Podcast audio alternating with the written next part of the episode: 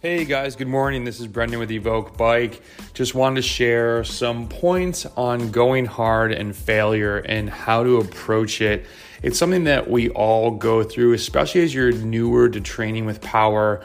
You, and I shouldn't say you, I should say we have this idea that we're going to crush every interval and that when we don't, you know, things have gone awry. Either something's wrong with yourself, something's wrong with the plan, something, it just happens. And it could also be where are you? Like if you're in week three of a block, I talk about this a lot, you might just be getting tired. Like you've crushed a couple weeks and it's just the body's ready for a break.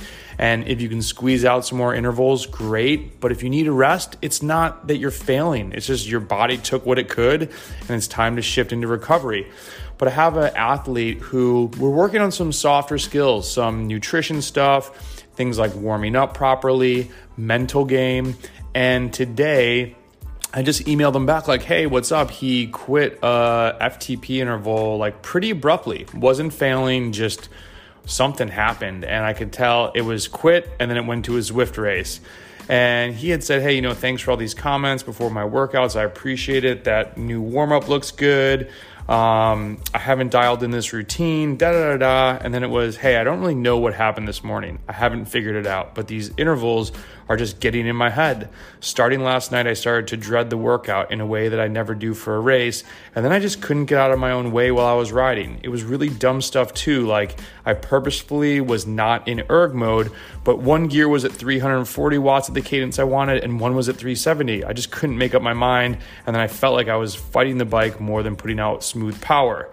I didn't expect it to be easy, but this just went back and forth in my head, and I just bailed. I figured I'd try a threshold ish Zwift race that was really more like 90 to 95%, and then some one minute bursts.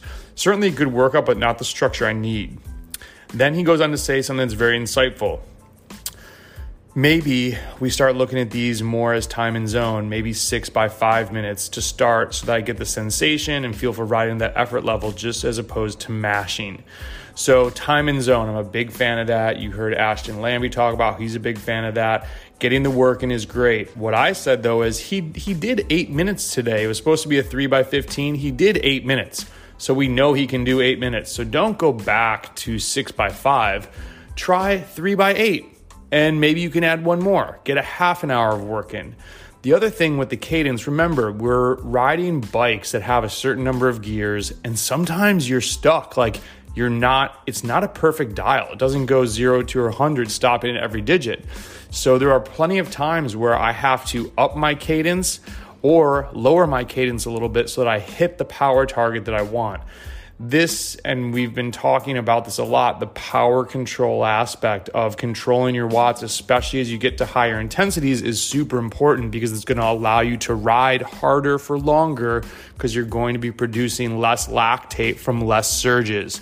Said differently, if you don't control your watts very well, when you're trying to do an FTP interval or racing with really fast people and you're like constantly over gassing it because you can't control the watts, um, and if I'm not saying this in the right way, like you just can't pin it in a very uh, short span, say from like 300 to 320, you're like 270 to 350. That lactate production is eventually going to come back to bite you, and you're not going to be able to clear it fast enough, and you're going to get dropped sooner than you would um, if you were able to control the watts and just humming along.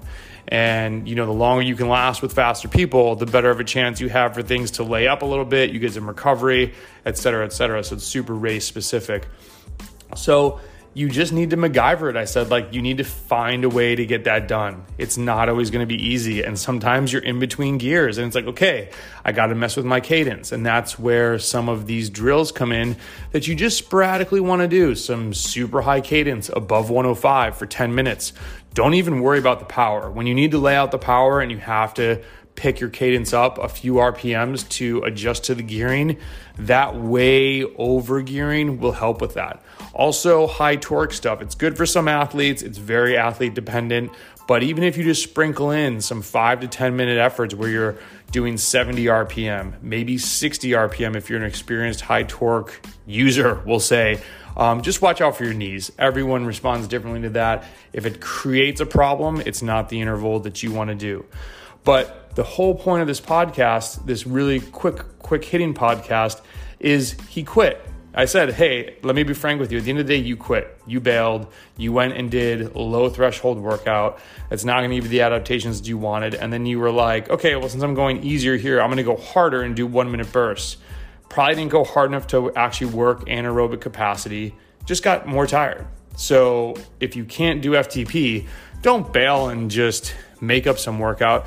I honestly would say if you're that mentally in a funk about it, I think he found the solution of doing some time in zone work and breaking it up. But for that specific session when you're on the bike, I would just ride endurance tempo. Get the KJs in, don't shred yourself too much, don't add more fatigue. You want to come back stronger so that the next time you have this workout, you're going to be able to complete it. It is Thursday.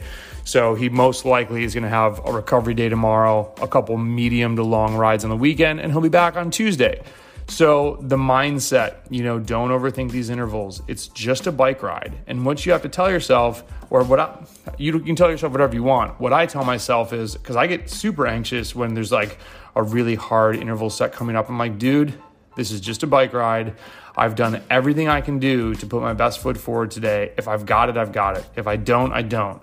And if you don't a few times in a row, then you know something's wrong. I mean, and not wrong, but you're just off course. You're either your targets are too high.